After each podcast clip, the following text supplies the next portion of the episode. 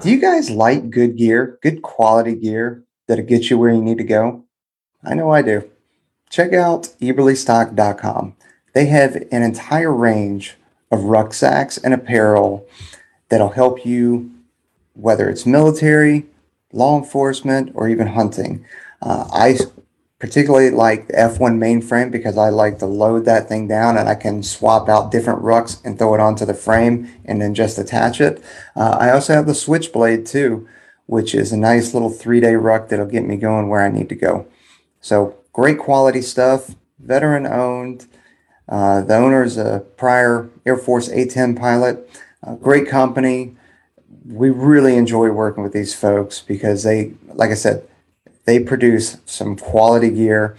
Um, and it's definitely worth your time going to check them out. And if you do that and you decide to check out, use the promo code OR10. That is OR10, and it'll get you a discount on all of their gear. And they've got rucksacks, apparel, among a whole bunch of other things. So definitely go check them out. Eberlestock.com. Uh, yeah, that was really really bad. Listen, good claps make for good, good, good episodes, and I got to do it again. Now you can't. You can't do it again. And we're leaving this in the podcast too. I'm gonna tell Freya leave all of this stuff in the podcast. What's up, everybody? One, two, three, then go like uh, this guy. I even I even gave him the brief. Jesus he goes Christ. over. You know, yeah, we're with my man At here in the team room. Welcome back, everybody. It's the team room. It's me. It's Peaches. It's At. We're gonna talk about who At is and and how bad he is at clapping here in a second, even oh, after God. a simple brief. Hey, we'll get into it. We'll get into it. I want to say thanks for everybody to come back, uh, coming back. Thanks for following us on the IG. Thanks for uh, checking out, especially those shorts. Go check them out over on the YouTube channel. We're dropping a lot more of exclusive content. Peaches is going live all the time over there. So go over to the YouTube channel, hit like, hit subscribe. It really does help us out. Welcome to the team room, AT. AT, I'm not going to overtalk it because your story is amazing. My heart rate is 197 beats per minute now, just remembering you as a former PJ instructor of mine. And now you're sitting in the hog, the world's awesomest steel bathtub attached to a flying gun. Uh, we're going to talk about all that stuff. We're going to talk about Team Madman as well. But first of all, first and foremost, welcome to the podcast, man. Thanks for coming on. Hey guys, thanks for inviting me. And uh, my heart beats like 190 beats as well. Attack. Oh, break them like a C4 this morning.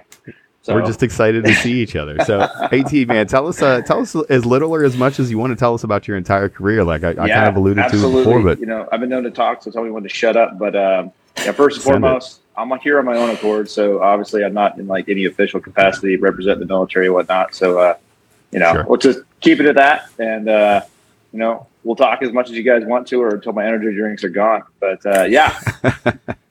so, hey, thanks for having me on, guys. Um, yeah, so man, I was a PJ from '98 to about 2008, and then I crossed over to the A10 kind of world. So I got in just about the same time as Peaches, man. So I think you're a little bit after me, uh, you know, and right before 9/11, you know, back when it was a joint indoc actually. So it was pretty rad. It was uh, PJs controllers, you know, sweating and bleeding, you know, in Lackland together. Um, and crying. You, you, forgot about crying. It's blood, sweat, and tears. You should say crying too. There was plenty of crying too. Uh, yeah. You know, guys talk a lot about ETD. Like we had a whole week back then. It was like hell week, and yeah. I can't wait to talk about it. Yeah, yeah. yeah. uh, so, shit, man, did that, and then uh, I was on the first wave 9/11. It's October, you know, of 01 in the uh, in the GAN or Uzbekistan, just north, and then. Uh, I got to do some really rad stuff there. Obviously, uh, with that first wave, there's a lot of unknowns and stuff. And then uh, I met up with Peaches over in uh, in Jordan for the initial push into uh, into Iraq from the West uh, in 03. Uh, did a bunch of other deployments in between that. And then uh, finally decided uh, that I wanted to go fly. It was my like, original dream when I joined the uh, the military. Uh, I thought I didn't know you did have to be an officer to do that, you know.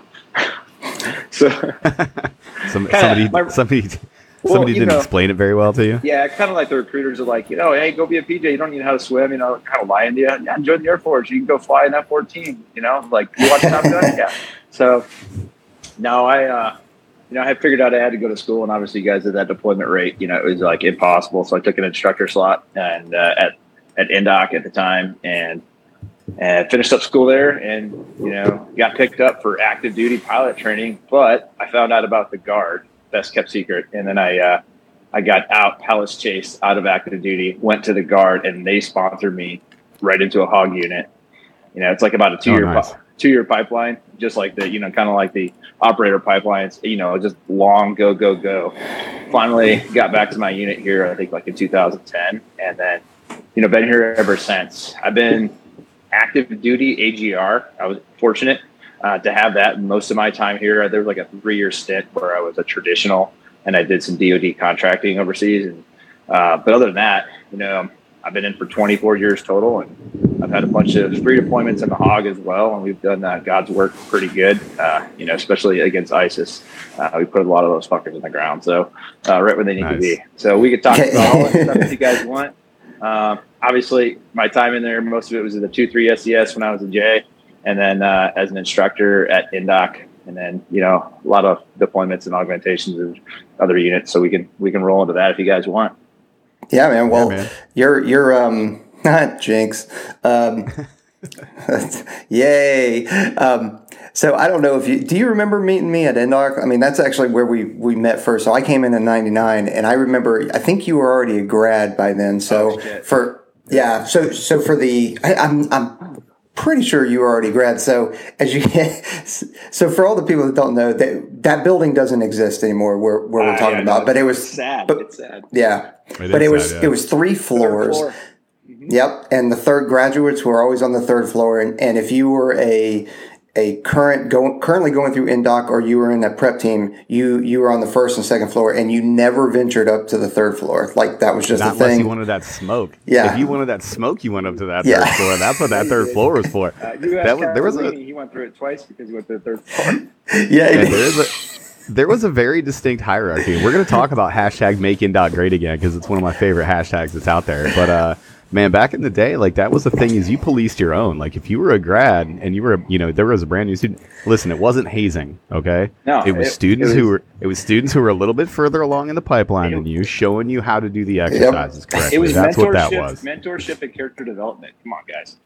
Peer development. That's what it was. It was peer to peer development without any of the rules that the cadre had to follow because they were nowhere to be found. That's what it was. And that third floor, that's where that smoke. Yep. Happened. And there was no way that I would ever, I would ever tell any stories about what happened at the on the third tell floor. Any story. You nope. keep that to yourself. Yeah. You keep you keep that peer to peer mentorship to yourself. So, At, let's talk about those old days at Indoc because you were there.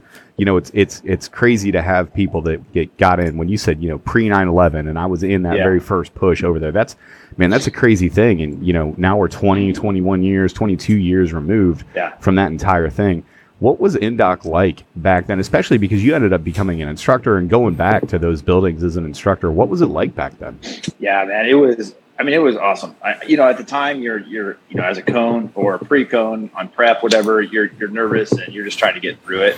But by the time you're a grad, it is like it, you're living uh, like Peaches is saying, you're on that third floor. It was like a, it was like a hierarchy. Like the basement floor, you just your, your shoes are in the trees. You're a prep kid, you know. your stuff is in the sheet. And when I say your your shoes, permanent wedgies, I, you're just walking around like you wor- worrying about who's going to give you a swirly next. It's terrible. It's like high school. Your shoes are in the trees. Like the kids would come over from BMT. We were grads, and we'd be hanging out the uh, you know the third floor window, and, and it was like fresh fish coming over. It was like a fraternity. Oh my god! And it was they yeah. would they're still marching, you know, they're phase one, whatever. I just straight out of BMT, they still got their hair zoomed up and uh, they'd be in formation, you know, ground your boots outside, go inside, get a briefing from the blue rope MTL. And then we'd sneak down the side door and tie all their boots together, throw them in the tree. And you have like a human cone tower, you know, like going up there trying to fish them out. It was, it was amazing. Uh, and then there was oh. like, hey, come up to the third floor for a free haircut or, you know, intro. And then, you know, you'd miss a CQ no. kid for like two hours and be taped up in the closet. That never happened. um, never, listen, that never happened. Again, it wasn't hazing. It was peer to peer mentorship. Man, I think it was great, you know, because the, um, you know, just there was like a camaraderie. You know, there was a you know pre-team team, and then you know nobody messed with the team. That was kind of like a unwritten rule. Like you never right. mess with the actual team that's going through the course right now because they're getting it every day from the cadre already. So you right. know, just leave them alone. They're just trying to recover and not get injured. Um, but you know, once you're like kind of that student out of training or just awaiting training uh, or fresh meat, like I said, prep guy, you were it was game on. But um, you know, the pipeline in between schools. Back then, it was like I think Rod Alney was uh, was like the pipeline manager. You know, he's, yeah, he was driving around in his truck and he's like, "Hey, you, what are you doing, Cone?" um, He's a little as PJ. That yeah, is, hey, he is a little as PJ, and he had that Volkswagen, he, yeah. and he had that like uh, old Tacoma or whatever it was, it like with like you know 37 inch tires compensating, you know, for him. So, um, but uh, I don't even know how he got. I don't even know how he got into it. Was it a trampoline sort of oh, like a deal, or was there like a lift? I don't even know. Like, like, he's like two feet tall. That uh, one of the old ropes that comes tied to. Uh, one hundred percent. And then, but uh, and, yeah, it was awesome because that guy would man- he'd manage the pipeline. Him and uh, somebody else with their that little you know building uh, that's probably no longer there as well. But you would get your order straight out of Indoc, and for the most part, I mean, it was it was pretty quick. Like you would maybe have a couple days off, and you go straight to Key West, and then you know that was the big kind of goals. Like get get fresh grads from team while they're still you know in, in turbo shape down to dive right. school and crush right it, away. and then right and then you come back and you you got that bubble and you know i mean you think you're fucking god you know invincible at that point you know walking over to main side lack i'm like yo what's this you know? What yeah. oh, oh no. Nobody knows like, what it is you're just, go, you're just going up to random chicks at the bx yeah, yeah. like oh what's this on my okay. uniform? Do you, can okay. you see that? I don't know. I, apparently this is a big deal. I don't know. I guess i'm a big deal. Well i gotta skip ahead and tell you a quick quick story about it. So here, here, oh, here we go. go. years here later years later, here I am going to pilot training, and the pilot training it's kind of like you know you're, you're brand new, you're a lieutenant again, so you're starting over, and uh, day one of pilot training is you got to wear blues, it's kind of a hazing thing, right? So we all show up, and uh, nice. there's this best possible scenario for you, right? Yeah, yeah. I'm in there, you know, look like a goddamn Mexican general, you know, because I'm wearing my blues against all these brand new ROTC kids, academy kids. There's like one yeah. other, you know, not prior guy, and uh, our class leader, if you want to, or met, whatever we call Proctor, is a first assignment instructor pilot. Like she is a oh, just, oh that's called a FAIP, everybody. A FAIP, first exactly. assignment instructor pilot. What that so, means is you were such a good student that they asked you to stay be a student. It's like you're a great. It's like you live on that third floor of that dumb building, except you're a pilot. Yeah. So she's uh she yeah exactly. She's got about ten hours in the military after uh you know getting her own wings and she's in charge of this bunch of knuckleheads, you know, just and really her, her main job is to get us from point A to point B to the real instructors. Sure. uh, anyway, she would introduce yourself, tell us tell me about yourself, and she's going down the line, and she gets to me, and she's like, "What is that?" I was like, "What did you do?" I was like, "I was an in-flight missile mechanic." She's like, "What?" She's like, "Yeah, yeah, I used to work on the B in-flight missile." Like, get out of here! I shit you negative. So I'm like, "That's what the badge means," and she goes, oh, yeah. I go, they, they sent me to jump school because some guys, you know, Bob fell off one time. He was climbing out in the wing trying to fix the GBU 38 and he fell off. So now we all go to jump school. What but, is wrong with you? Dude, Why are had, you like this to people? We had her going for probably 20 minutes. so, yeah. Anyway, back to Indoc. You know, the pipeline right. back then. I'm just saying, you got your bubble. You think you're the shit. Uh, you don't mm-hmm. know anything. And, you know, then you got the you know, free fall or, or, jump, free fall, whatever. It comes whatever the order is. And then we had SOMSI mm-hmm. back in the day. So for the PJs, right. for those of you who don't know listening, we all used to go. It's been all over the place, the whole medical part of the pipeline. But at that time, we were going to Fort Bragg with the 18 Deltas, you know, with the Ranger medics, uh, and who else was there at the time? I think like there was some like Corpsman or something like that. Mm-hmm. So I yeah. Mean, that was probably the biggest uh, part chunk of the pipeline post Indoc before you got to what they now call PJU or the apprentice course was that medical portion. And the army, of course, makes everything a freaking you know attrition course. They were like, yeah, like, hey, you roll in for a medical scenario, you know, oh, you got rolled back to day one because you didn't say high flow 15 liters per minute, you know, even though you put the damn mask on the dummy, right? You know? Well, there is a, a couple things I don't want to speed past them. You, yeah, yeah. Uh, g- go check out Team Madman on IG. It's it's dope. It, it has some awesome content on there. But you put on there a couple times, and I'm sure that you got the most the most response to two things that I want to talk about. And this is straight up old school in doc stuff. So the first thing I want to talk about is Black Thursday. So Black Thursday, yeah. just He's the word. Scared right now. just the word. I'm telling you, hey, if you say Black Thursday around a certain group of people, people, I start stretching in my head right now. I was just like, I gotta get ready for this thing. I'm already slowing my heart rate down right now. I'm already slowing my heart rate. I'm, I'm, yeah. getting, I'm just like, listen, Aaron, you're gonna get through this. So what for for the kids out there? At Uncle At, what is Black Thursday? It was so scary. I'm, I'm doing so, like the President Joe Biden I thing. I think it like, was like Black Thursday, terrifying.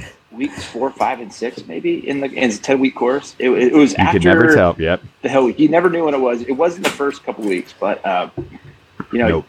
you had you had some weeks under your belt. You had some water time in your system already before you did this. Uh, mm-hmm. And it was a gut check. The first, it was three of them. The first one was a BDU day, I think, or BC day, one or the other. Yep. Uh, right. And then the ne- the second one was the you know the BDU or the BC. The second that one, the third one was the BDU BC day. So what is it now? Your OCPs. It's your friggin' uniform. Yeah. And your BC.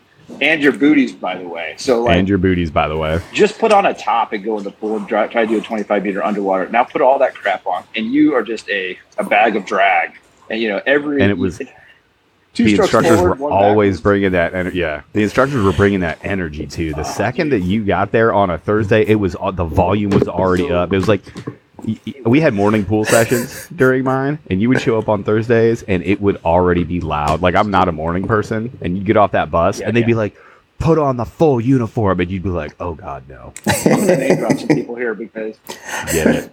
Billy White uh, and oh gosh, who was maybe it was Dave Swan.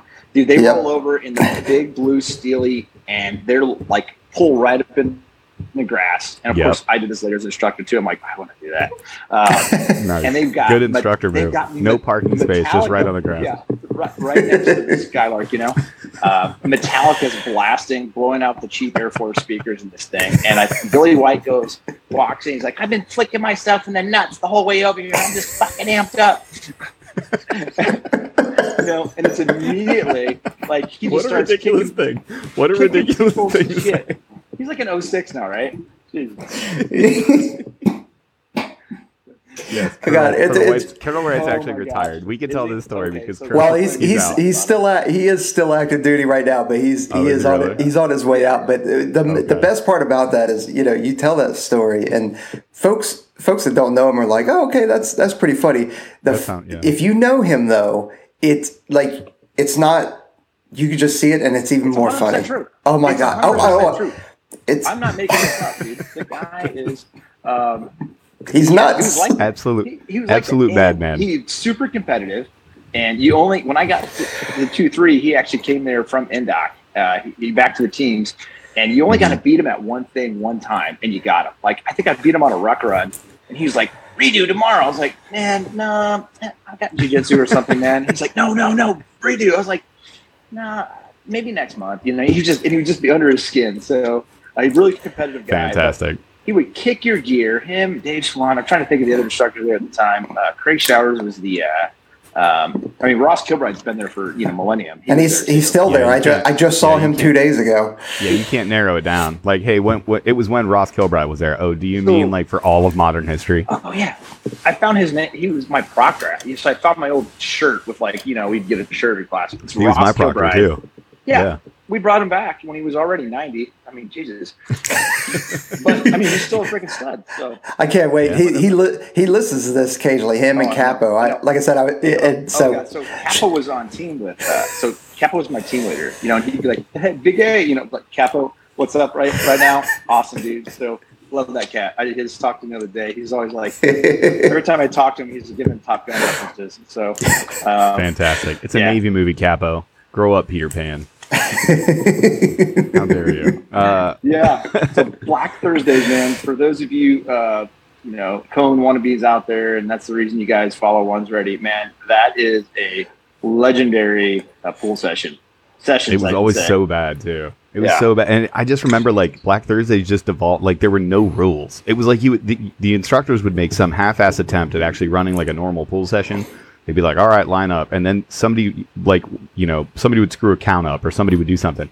And it just went straight to hell. They were like, you know what? You guys don't want to count up to sevens in order for us to do underwaters. Just count off by twos. And yeah. everybody was just like, oh no. But the, oh, the no. Thing, Why do we need to count off by twos? We don't need to count off by twos, do we? The thing about Black Thursdays, though, is that, like, so you, you're throwing all that stuff on, right? But the, the timelines and the standards didn't change. So, no, you know, no. if you're if you're slick and you're doing underwaters at a minute 30 pace, you're going to yeah. do it at a minute 30 pace minute and, 30 and, and everything BC, booties, yeah. uniform. So, and Dude, there were some there was some severe gamesmanship though. I mean, you had people that would, that would they would have nightmares. They couldn't sleep the night before, like Wednesday night. They were thinking about it. One hundred percent. They would not eat. People would not go to lunch. Like especially nope. if it was like, oh, dude, it, what, afternoon pool spaghetti? sessions. Nope, no one's nope. eating lunch. No nope. one's eating Absolutely on a Black not. Thursday. It was like nah. literally people had nightmares. When I said I'll eat a dinner, homie. Peaches was shaken. I mean it. You're, there's a, a, ginger peach, not not Coley Pepper, but uh, another another yes. one out there, and I think he's I think he's actually out now. He's like living in the mountains, all bearded. This guy, uh, and he ended up being a stud, like PJ of the year and stuff later on. Um, but he sewed down his pockets, cut out like his cargo pockets, sewed down, and scotch guarded his BDU, so like water would kind of repel nice. from it he had like the ankles like tailored in. and of course, ev- everybody had the strap, booty straps to hold the booties right. on. Like anything oh, yeah. that give you an edge, like you know, like shaving his whole body of hair, you know, like a Olympic swimmer, anything because of fear of Black Thursday and that extra drag. Uh, and did that. it help? No, but it made it feel like it helped. It gave you that mental edge. Like, and and by the way, the gamesmanship, and it plays in perfectly with what I want to talk about next because I have my own story of gamesmanship that I'm pretty proud of. But ETD, so the extended training day, or uh, you know, Hell Night or Hell Week or whatever, it was remarkably different back then. So just tell us a little bit about ETD. Yeah, so I mean, coming back as an instructor, you know, so I had all these visions of grandeur of like I'm going to make it make Indoc great again, and it is Indoc had already changed when I got back. I mean that so right. This is something that I think the Air Force made a big foul. Before I answer your question here, man, uh, you know when they split all of us when we were together. So Peaches and I, part of that old school, like we were together at Indoc. You saw mm-hmm. that on the team. You saw the reflection. I think it happened 2003 ish when you started getting guys who went to at, at, that time, you know, the CCS and whatever it was, or CC, whatever the heck it was. Ben yeah, Hubbard CCSC, so combat yeah, control, was, you know, down the hill, course, over or, by the little yeah. Medina Annex gym. Yeah, right. So there was already that kind of like us and them you know the old school versus the new school in the teams. Like you would see that. Like you come into silver blue, you know, when they were colored teams back then. the guys were, teams, yeah. yeah, the guys were already kind of holding that over each other. Um, so it, it just sucked because then because when we went through it together, it was there was no PJCC like T. I mean, yeah, you guys had shit going down at the Triangle uh, down at Keesler, but but we pretty much everybody had the same clout, you know. Um, mm and then when it separated, it kind of created this whole weird world. But um, so I, I go back and you know, I'm an instructor now, and I kind of want to hold that standard, right? Standards and norms. We want to make sure we hold those. Um, there we go. But, right. Uh, right. See, we Great reference. Great reference. No, it's good. I like it. Yeah, I, I, you know, I, I, saw that in an email recently or something. So, um, Pe- Peach's heart rate is now at 210. Like you can't give him some time off. Like he just he just woke up. He doesn't want to have to deal with this at, at yeah. you know seven o'clock in the so, morning. Give the guy a break. For those of you who don't know, so what was Hell Week kind of morphed into the ETD, and it's really it's not really it's a day. It ends up being like two two and a half days, just because of the way it happens. We always hit you in the middle of the night. You never had any sleep, uh, and you know pretty much, you know I've had the bullhorn is like that's like it gives you your power. It's kind of like the knife hand. You know, you have the bullhorn. That's where your source of power comes from when you're going that's through like, the cone dorm and you're just like, get up, too Prove slow. Get up, right? Get up. Oh, I didn't wake you, did I? Get your gear on. You have you have yeah. 37 seconds to get all of your gear out front. Oh, you want to be a cone? Name every single knot. Yeah. So there are ways to mess with cones, even when they are physically spent. Like I think I don't know if I did this on an ETD or, or, or, it wasn't around your class, but I had them move their entire room outside and reconstruct it to the exact measurements of the dimensions of their room. I mean, why like, are you doing this? That's 100% my class. Like, why are you saying this? and we had to do it, and we had to do it out in those the old abandoned dorms. It was out in the thing. Uh, and your boy, I think he's out now, so I'll say his name. But Alec also oh. had us mar- also had us marching so he get like we we got out on uh, it wasn't on ETD, but he was screwing with us. He was like, "All right, go outside," and he started calling like straight up Air Force cadence marching oh things, and we were like, we were mid. I mean, we were like knee deep in indoc, right? So none of us had any idea how to march. Like we're like, you know, we we know how to run in formation, but that was it. He got so mad, and then that's where the set your rooms up exactly. And then if you remember, you did room inspections. You walked down the fake hallway and you would knock on the fake door and come into our perfectly set up room. A parking and lot or it, something. it was yeah. in the grass out behind the dorm, and you had to move your entire dorm room out there. like you couldn't hang anything up, but you're like, listen, if it can get moved out of this room, move all of your stuff. People were setting their beds up, like making their beds out front, and it, the the absolute Stockholm syndrome that we had. No kidding. I remember as a as a grown man looking at somebody's bed and being like, hey. Fix that corner. Are you Yeah. joking? Be a professional. Come on, man. Come on, man. We're gonna get smoked for this. Yeah, that's that was definitely a Kilbride carryover from when when I was at Cohen. I'm pretty sure he made us do that, but uh, It was magnifique. I'll, I'll tell you, like, Yeah. mwah, well done, But, chef's kiss. but for the for the folks that are listening though, like if you look at this, you've got three dudes on here, two two PJs and a controller that have gone through Indoc, have gone through like crazy times, just just in the pipeline, not even operationally, just through the pipeline that you would think like, okay, that's hazing or they've taken it too far. The instructor shouldn't have done that. We're sitting here laughing about it, reminiscing Some about best it. memories. So, exactly. Hilarious moments, best memories, and you're still in the suck because, and it's that shared experience that we all have that ties us all together. Which, going right back to your point, At, you know, when we when we did the the PJ CCT split, um, and and PJs didn't know what what controllers were going through during their pipeline, and controllers didn't know what PJs were going through during their pipeline. There was definitely a we, we were lacking that shared experience. We were still close, but we weren't we weren't where we were. So that like that's why I'm really happy that we've gone we've gone back and come back together now. man. Absolutely, you know, and I mean, I'm not knee deep in it like you guys, but you just hearing what's going on at ANS and guys coming back together, I think is awesome. You know, where SW is going and you know everybody's together again. It's it's it's not this like oh who's that guy you know oh he hasn't you know hasn't proven himself yet. You know what you're, Yeah. the dude's done, and you've got some you know understanding. One hundred percent. So, so you get out of there. You get out of uh, you know your time in uh, in being a PJ. So you went to the two three and you got some deployments. I always ask guys that, that went there kind of on that first push.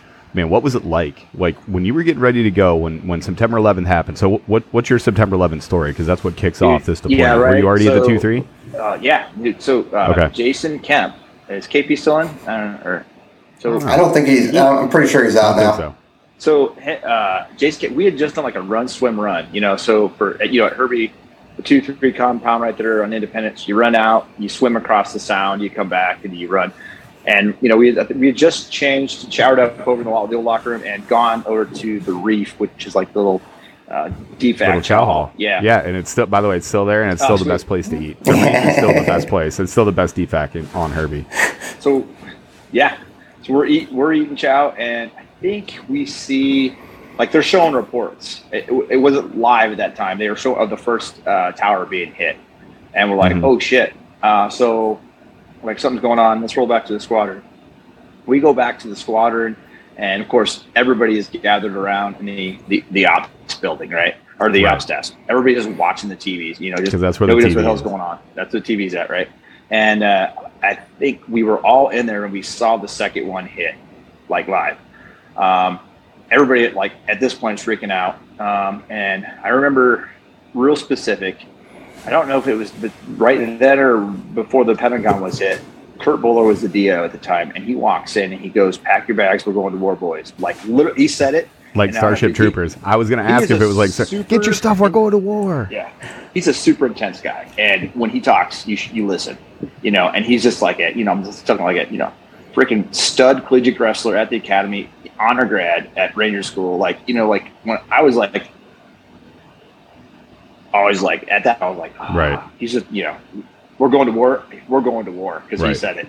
I mean, everybody already had their shit, you know, in their cages, but like we all ran out, and like people, it's just it was insanity of the unknown. It's like do we need zodiacs? I don't know. Like, do, throw, it'd be like you see a dude like running through the compound with like a 50 horse over his arm, and another guy's got ammo cans, and like, where are we going with What are this we shit? What are we know, doing? like, Guys, I don't know what we're doing, but get something. Pick it up.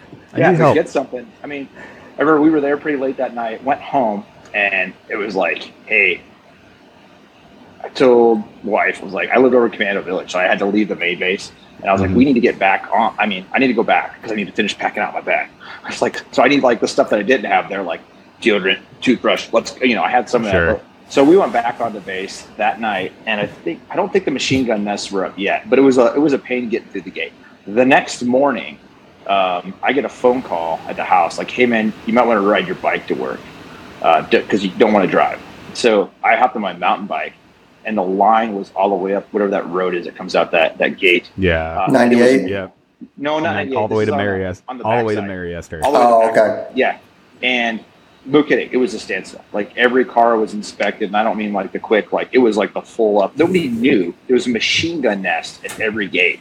Uh, so you know, I got through it. Of course, we're getting briefings, we're trying to get intel what's going on.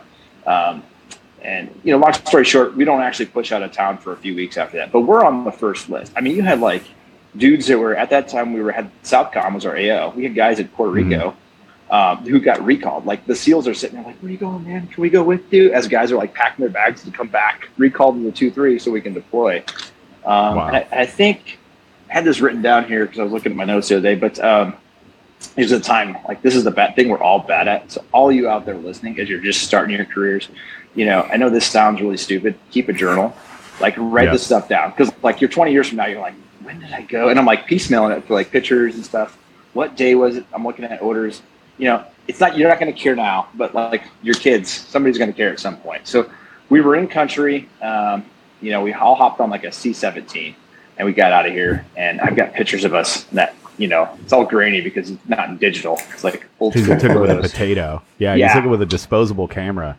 They used to, hey everybody. So they had they had cameras, yeah, and they they used to they had disposable ones, and they were like wrapped in cardboard, and you would go to weddings, and they would they would be there, and then you'd have to get those pictures developed. Like you couldn't just look at them. You had like, to take that's what cameras were. There's no filters. You had to take actual good pictures, or There's no filters. no filters. like little stars floating by your head, you know. filter. You couldn't be like, yeah, exactly.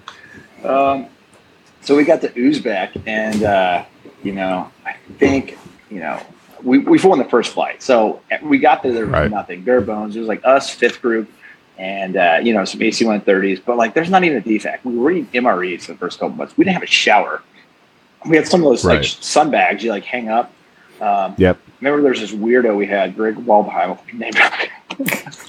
So just drop, Waldo, just drop all of them. Yeah, all of them. name drop him because he's I, I, think he's totally out. Um, or maybe uh, so we just dug a hole. That was your latrine, right? And like Waldo's out there, like literally just taking a two and he's got he oh there was like a nail you take your own personal roll of toilet paper because like everybody had their own and it was gone it mm-hmm. was gone then you were down to the mre toilet paper which is terrible right oh, it's like terrible it's great for woodworking john you know john wayne toilet paper it's, yeah. That's that John Wayne toilet paper. It's yeah. not taking shit off of anybody. If you're you know what I mean? Building like a table and you use some sandpaper, it's great, but that's about it. So it's literally, but there's no curtain, there's no container around this. You know, it's just a hole. It's like two pieces of two by fours that we we'd made like a seat for your feet. Right. Yeah. I mean, like you could totally see, you know, snake ropes, ropes, ropes, man, and and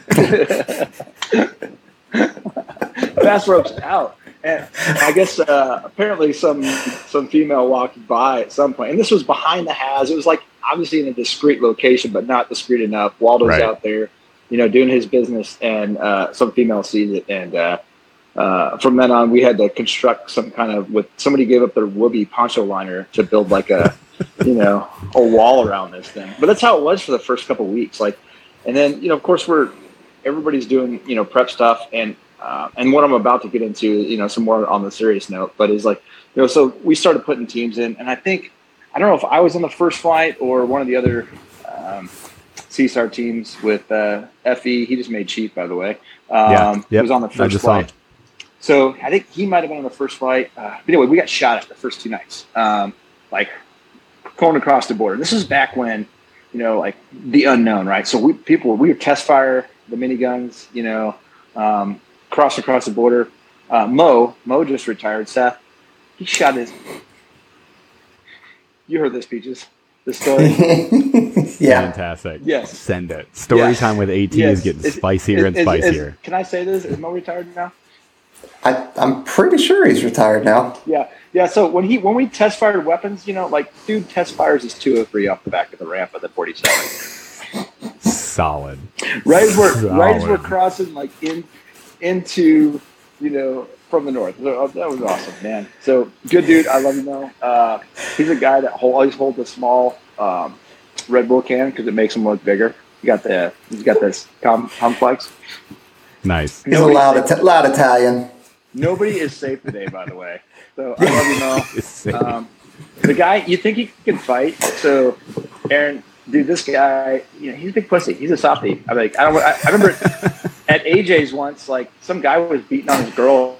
I was like, we're walking across the parking lot to AJ's, and of course we're like, yo, hey, dude, and he's like, F you to me. And then Mo's like, Sure. hey, man. And then Corey, it's like, oh, because Mo's a big guy. So he's like, at that time, he's like, okay. I'm like, dude can't even fight. I mean, like, You can't. He's, he's a teddy bear. What's, what's he gonna do? Hug you to death? He, Snuggle you? he you? doesn't, he doesn't jits, man. He just, he just, he just uses his, he just uses his size. he doesn't shit, Toby.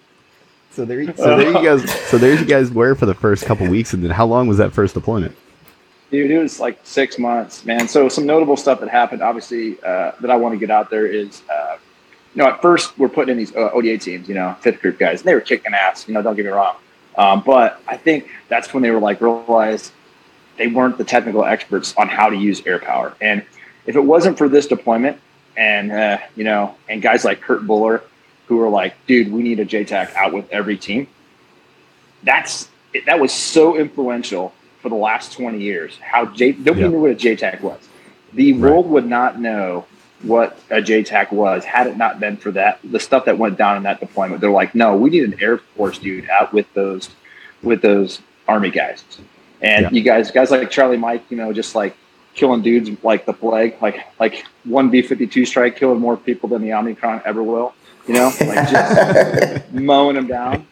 Uh, and then LB, I just saw something the other day. There's a guy that wrote a book. Uh, it's called The First Casualty. Uh, uh, Toby Harnden. He's a he's a Brit. Uh, check it out. Um, it's on Amazon.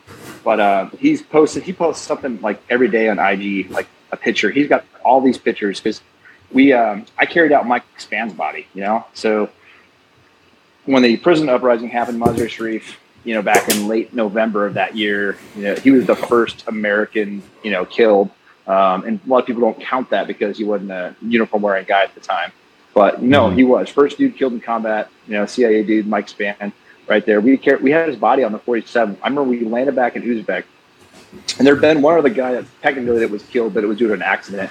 He actually got, and you know, it sucks, man. He was a CE guy. He got kind of crushed uh, by some uh, some equipment. So he's the 1st real person that died. But like in combat, Mike Spann, we land the, the 47, and the fifth group chaplain's there. You know, and they got a flag. I mean, it's like it was pretty somber. It's like, dude, I mean, since the towers fell, this is like the first American soul lost in combat. So Right. um, it, it was it was pretty uh, sobering. And then, you know, a like a week later, I pulled out uh, score and those dudes, uh, a bunch of fifth group dudes from the uh, the friendly fire thing. So it's kind of interesting, man. I've been listening to your precision strike stuff, uh, Peaches, and how nine lines. You know, that time I'm like, I knew ECAS as a J, maybe. You know, Right. Like, you, this is me, this is direct description. But now it's like the entire J Fire and Joint Publication 3093, how we do CAS nine line procedures changed because of a few incidents that happened. That was one of those like no longer put in friendly position as coordinates, you know, um, because some stuff happened there. But it was that was another one that sucked. So literally, one of my own bros from the two three, a controller. Um, we land in Mazar Sharif. We're getting, you know, these wounded guys out of there. Uh, that this 500 pound, pound bomb had had you know messed up, and it's one of my own guys who comes on on the aircraft. So that was like, oh shit! So a dude that I know is effed up, uh, and he ended up being all right, man. He's a PA now. He's he's rocking it, man. He's like, I think he's a colonel, lieutenant colonel, but uh, out in Aviano. But good for him, man. So Mike, if you're listening, uh, uh, hope to see you again. It's been, it's been way too long, dude. Good dude. Tons of shout outs. I don't know if anybody's going to hear it. I, I, I make this don't joke know. all the time. But you can say whatever this you want on here. Nobody listens. No one watches the. no one watches this Um, stuff. Man, this is like Well- a, this is like a reunion, man. So yeah, so after that deployment, go ahead, man. What do you want to hear about? Yeah, next? no, I I just wanted to hear because it it, sound, it sounds like you know that was um you know you said you always came in because you wanted to fly, but that that first deployment it sounds like you know you started really you know looking at at CAS and you started looking at things from kind of like a different angle, and it had to be it had to be just such a weird thing for you. You know, you know you go through Indoc and you watch the towers fall, you're at the two three, and then you blow out and you, you go to this country, but you see immediately how air power, which is, you know, I mean, that's our bread and butter, right? Like it, it's leveraging air power for us as a ground maneuver element, but really you're looking at the larger Air Force. And is that when it, is that when that bug started kind of biting you? Like, hey man, I, I think I want to go over and I want to fly these A10s.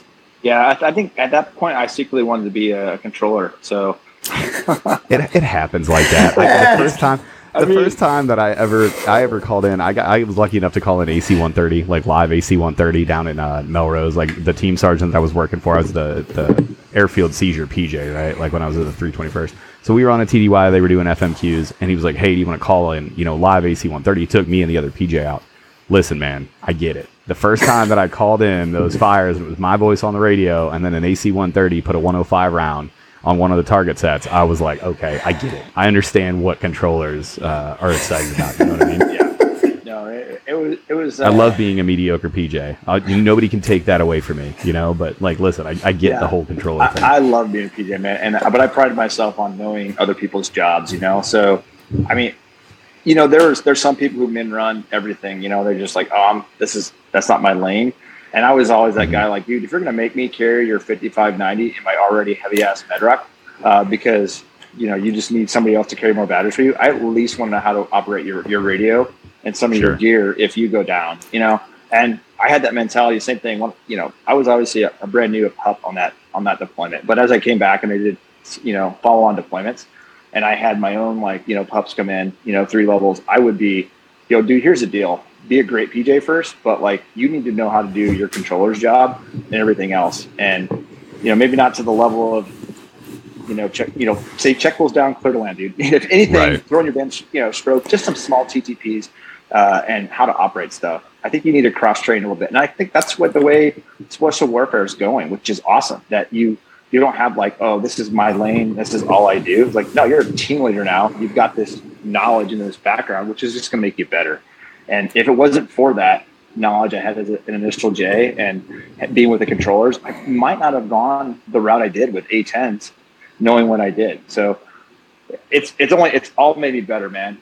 And and I'll everything that I've learned at this point, I wish I had known back then because you just think you're invincible, especially in that first deployment. Like ah, but you you realize now you're like I was the dumb kid who didn't know anything, uh, and you just yeah, one hundred percent learning, man. And but that's not just you that's everybody. Like we all feel yeah. like that. That's a, you know, and, and that's the reality of it. And you know, one of the things about learning other people's job is you never know when someday it's going to save your life because maybe yeah. that controller gets shot or incapacitated or something like that, and you got to be Johnny on the spot, pick up the radio, or you know, going to a, to a hog driver, or even if you're a Viper pilot or something like that. But um, if that JTAC gets hit on the ground, incapacitated, and then there's somebody on the radio that doesn't know doesn't know how to do a nine line, doesn't know how to do a call for fire, and you as a pilot have got to uh, being separated from the situation, um, calm that person down, be able to pull and extract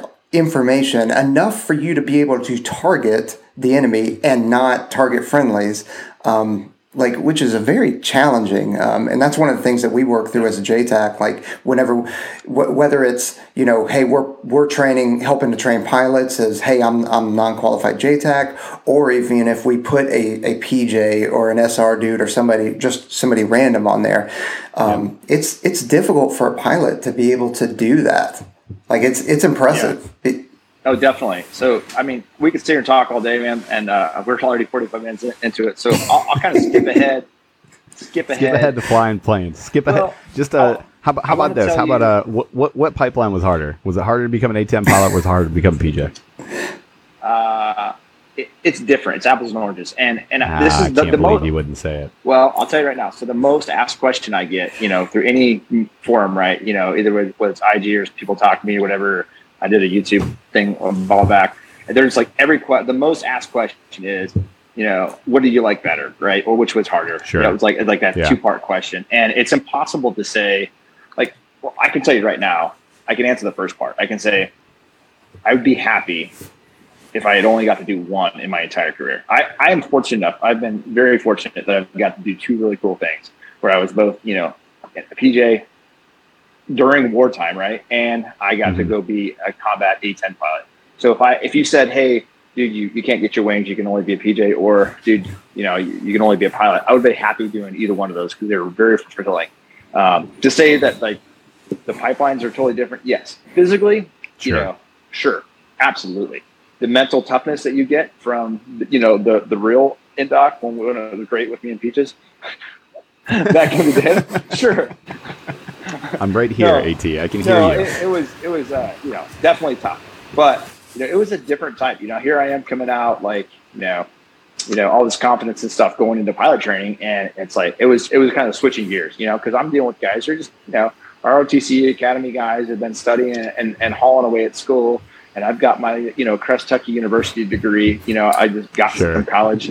Mix, I mix my my CCAFs together with some night school, and you know, I'm not like the best. So uh, it took some some transitioning. Um, but you know, here's the thing: it helped me. It's the mentality that you you have as an operator, making it through stuff. of like, dude, I don't care. I'm going to grind no matter what. You know, like everybody else is done and they're chilling. It's going to take me a little bit longer because I'm a little bit of a knuckle dragger. But you know, I'm going to figure it out. Yeah, and then poof, you end up on that other side. You go on your your first deployment as an A10 guy yeah. So, uh, you, know, fast forward, how many, how many years was in between the, the first one and the second one? So it's probably like 15 years in between deployment number one and then the first deployment in the Hog? Uh, see, the first deployment in the Hog was 12, 2012. Yes, about 10 years. Yeah, so about 10 years. years. So, yeah. What was it like? What was it like going back in country and now, you know, it's not going into bare bones. Now you're going into well established fire bases that are huge. You know, yeah. where, where, did you go? Can where did, where did you go on that first deployment so, as a hog driver? So, yeah, so I left uh, as a J. I left country right as we were building up Bogger, and I missed Anaconda. Mm-hmm. So, okay. Uh, so Cunningham, Jason, yep. I actually that was my last flight. I gave those guys their LAO flight. So, oh, okay. Car- Keary Miller, Jason, yep. uh, those guys that rolled into you know Anaconda, Roberts Ridge, um, they were working out of Bagram at the time. So they did the push to Bagram. So I hadn't been back to Bagram. I was actually I had actually never been to Bagram until um, I was a hog driver at 12. So we roll in there and it's like wow. you said, it's it's built up base. Crazy, right? Um, yeah, 12 at that time in 12 too was crazy. I was in Yeah, it was huge. Like and like the 80 Deuce was in town. I mean, and they were swapping right. out with the 101st. So we got two army divisions there. I mean, it was right. massive, right? Um, it was so there I am, a brand new wingman, you know, a new guy again, uh, for you know all purposes there. And I went, we went with an Arkansas unit. They, it was our last deployment. And these guys, I mean, which was awesome. They got one more deployment before they were converted to, I think, RPAs, whatever they are now. But mm-hmm. we're in there, and I remember, I think it was my second flight. I did my LEO and my second flight. I'm flying with the guys. Just show me, here, this fire base. She's like, hold on, wait, fence and guns. So, like, we're like, arm it up. And we're like, on my second flight there, we're doing, you know, a guns pass. Um, or some guys taking some IDF. And then another flight, you know, I think it was three or four days after that, I'm doing a danger close 100 meters from an OP, you know, on eastern Afghanistan along, you know, the route there along, you know, the Pakistani border. Some some bros on top of a hilltop that were probably put in by helicopter and some Hesco bears, and that's it. You know, mm-hmm. you know, uh, go watch um, what's the video? It's about the Korengal Valley. Those dudes Restrepo. Restrepo. Restrepo. Yes. Restrepo. Yeah, it's yes, crazy. That, that, that documentary one. is insane. Great documentary. It was a lot of yep. those type of OPs we were supporting, right? So you get called out there, and it's just like Pete just said. Like, um, you know, sometimes you had a, a no getting a JTAC there. Sometimes you didn't have a JTAC at that OP, like because there wasn't enough JTACs. So you're talking to right. TAC P, um, and there's a lot of the uh, a lot of the TAC call signs. I think I don't think we worked with a lot of the uh, the controller CT call signs at that time. Uh, they were just a different part of the country. Um, and you know, you might talk to a JTAC, but he's like relaying words from an OP that he can't see because he's at a right. he's at a small fob, and the OP he's got like four or five OPs in the valley, so he doesn't directly yep. see it. So you're getting like a type two, type you know three control, or you got a JFO you're talking to, maybe a JFO. Um, and then I remember one that story that sticks out is we were rolling back from actually we were working with a controller and it kind of went dry. We didn't actually get to employ. We're coming home and we get called to this convoy. It was the 80 Deuce swapping out with the 101st. And that's a big machine if you've ever been to Bragg. Mm-hmm. Right. Yeah. Um, they don't like it's not like they have a small footprint and they can just leave in the middle of the night. Like everybody knows they're moving. So they had already cleared this road to move but they were moving all the hardware out, so all their vehicles. But they hit 21 IEDs in three days on the way out. So, oh my uh, god, uh, it was a it was a slaughter. You know, like and this it's right along this like river, so all the green terrain we call it, like you know trees and stuff. You know, Taliban are hiding there, so they hit an ID, blow up an MRAP, stop the whole convoy. You know, they have to tow them out of the way. These bubbas are taking contact, so we get called in there, and I'm on one of the. I think we get called in there right away after some. Uh, uh, there were some Vipers. They were uh, one of the other countries was there. I forgot it was out, of Mez, but they didn't get to employ because uh, they couldn't get eyes on. So we in there, we see them, we start shooting. We're talking to the JTAC, and then all of a sudden the radio goes quiet, and it's like I don't remember his name, but we'll just say Bob. So army dude comes on the radio. He's like, "Hey, pilots, uh, Bob's shot." We're like, "What?"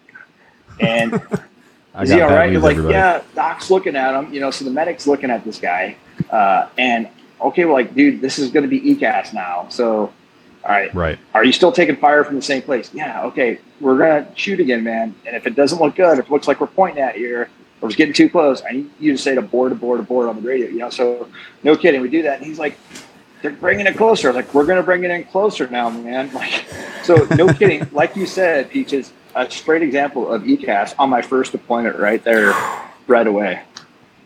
And that's and it's almost like your entire life led up to that, right? Like all those times in Indoc, going to you know being the first guy in country and having some of those experiences, and and now here you are. Do you feel like being a PJ set you up to deal with that scenario better as an A10 pilot? I think it it it helped you develop uh, that ability to, to handle stress and to adapt to those situations. Like you know, obviously, you know, being a PJ didn't have anything to do with you know flying the aircraft, but flying the plane, right? The, the, the be able to handle that stress, hearing that guy in the radio who's freaking the hell out, and there's a 50 going off right by a, you know, or mark, you know, yep. a mark 19, and you're like, dude, I know it sucks right now, man, and you're trying to be the, the voice of reason, the voice of calm in a bad situation, right? So you can't you can't go from like zero to 190 right now because you're just going to make things worse. So it's like it's like, hey, man, we're here to help you. We are not going to leave you. So interestingly enough, um,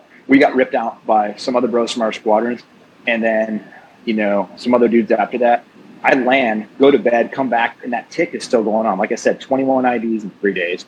So like we would roll into work like, how's whatever convoy doing right now? How are they doing? What's going on? And we are trying to watch ISR feeds in the squadron, like they're at bottom, mm-hmm. and we're all just like, when are we launching? When are we ready to go? Just waiting right. to go to swap out the next guy. It was a continuous like protecting these guys.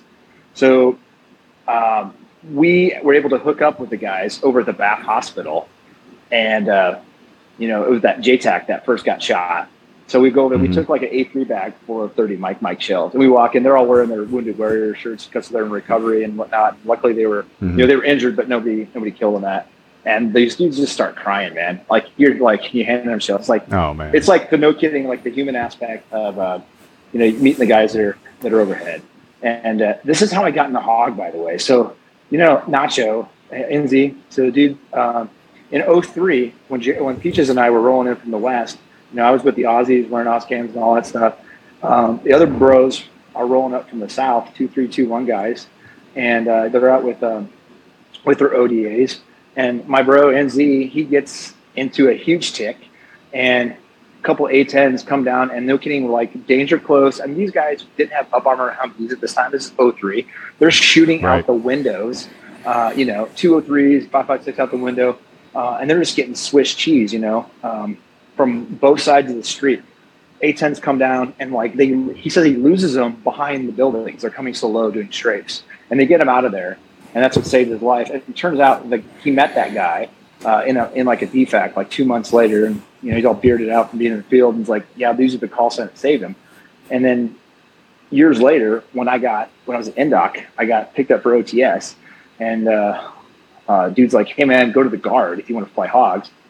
Uh, I'm like, "Well, I don't know anybody," and he's like, "I know a guy up in up in Boise," and it was the same guy who had oh, wow. him, and that's how I got up there, man. So, I mean, there's more to that story. So later on, is after this deployment, we go down. Uh, that guy at the time he was a lieutenant colonel. He goes, he's general now. He goes, "Hey man, I'm taking a uh, two ship of A10s down to Ellington. Um, my old roommate from Purdue is an astronaut, and he's going to give us a tour of, you know, the neutral buoyancy lab, which I've dove in that pool before, and you know, the space center. You want to go? I was like, hell yeah, I'll go. So we we hopped through Kirtland, got some gas there, and we and we uh, went down there. and NZ's down there retired at this point, and, and they don't know it. Uh, that I, I, invite them both out to dinner, and he's facing me, and NZ walks up behind him, turns around, and it's like a dudes that hadn't seen each other since 2013, 14, hadn't seen each other since 03. Two grown men just start, you know, just like hugging and hugging. Like, yeah. You know, he wouldn't be it here if it yeah. for him. It was awesome. Yeah, that's crazy. That's like it's somebody that gave you, you know, that second half of that life. Yeah. That has to be just one of the one of the most badass experiences, you know, that, that can be. Yeah.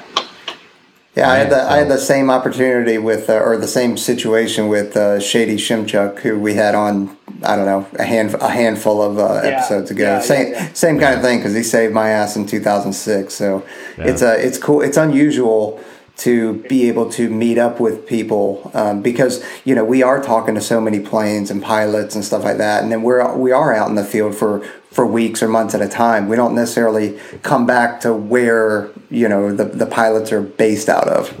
Yeah, it, it's a brotherhood baptized in fire, man. You, you you instantly have a connection with that person. You you may have only heard their their vo- voice on the radio, but it's it's like man, you know, you instantly feel like you've known this person. Um, yep. So yeah, so it's exactly like my the favorite uh, my favorite war documentary, Die Hard. You know, they talk on the radio. it's a great a Christmas time. movie. Yeah. It's a fantastic Christmas movie. Right. Yippee Hans.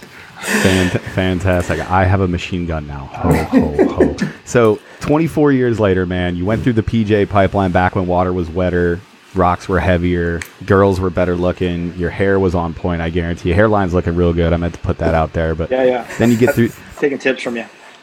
Get it, get it. Then you, uh, man, you, you transfer over and you, you know you've been doing the 18 10 gig we always ask guests, hey, if you had you know one piece of advice, or you know the people that are listening to us, like, and you hit the nail on the head. You got you got to do not just one amazing thing, but you got to do two separate, equally amazing things in your career. So if somebody is you know sitting there and they're thinking about what it is that they want to do, what advice would you give to those people that are going to try to do something amazing with their life? Yeah, man. I would say first of all, just get after it. Don't procrastinate because there is no tomorrow. You don't know what tomorrow is going to be. Tomorrow is today you know, yesterday was the last easy day. Um, so whatever that is, that's you training for SW or you know studying to be a pilot or whatever your, your goal is, just get after it. Um, stop making excuses. The victim mentality is is, is not going to help you in this in this game of, of the real world life. Um, and uh, don't don't let your haters keep you down. That's the other thing, man. I all the people that probably told me that oh, you want to go be a pilot? Even bros, even PJ bros that, that I thought like, you know, they just don't see your dream. You have a vision, you have yeah. a dream, go after it. May somebody else may not see it, but you see it and just make it happen. You're going to have haters, but you know what? They're, they're going to be your biggest fans in the end. So, yep. Sometimes it be your own people, AT. And now uh, I, I do want to talk just before we get off here. I want to talk Team Madman, dude. I love following your IG. It's motivational. It gets me in the gym, gets me going and lifting, gets me lifting some heavy weight. Tell us about Team Madman, Doc. Yeah, man. So, uh, well, the Madman thing, when I was a contractor for a bit, one, it was one of our kind of call signs. It was pretty cool. So, uh, I, I, always liked it. My buddy and I would just say Madman all the time. That's a great thought, call sign, by the way. Madman is a great yeah. call sign. And I thought back to, you know, kind of the Mad Cat, you know, the Cheshire Cat. Like, yep. like, you know, we're all mad here. And it's, you know, this that's the kind of mentality my buddy uh, Jay, I just saw in Dallas this week. And we were like, man, we got to, what's the finger? It's the finger is there's a uh, Cheshire cat that's sitting right there. Yeah. Oh, so the, the, oh, yeah. I can see it now. Cool, cool. Yeah. So, yeah, I've got I've got different props. got, uh, there you go. Yeah, you, my, well, you got cooler ones, man. I got I got my Cheshire cat here, stuff. By the way, so um, yeah, uh, yeah, that's the whole thing, man. It's just like don't don't be a meek about it. You know, go out and be a beast. Everybody says, "Hey, be a lion, be a madman, get after it." So if somebody says that's crazy, that's your dream, whatever it is, you know, you're be insane, man. You know, so go after it. Be a monster.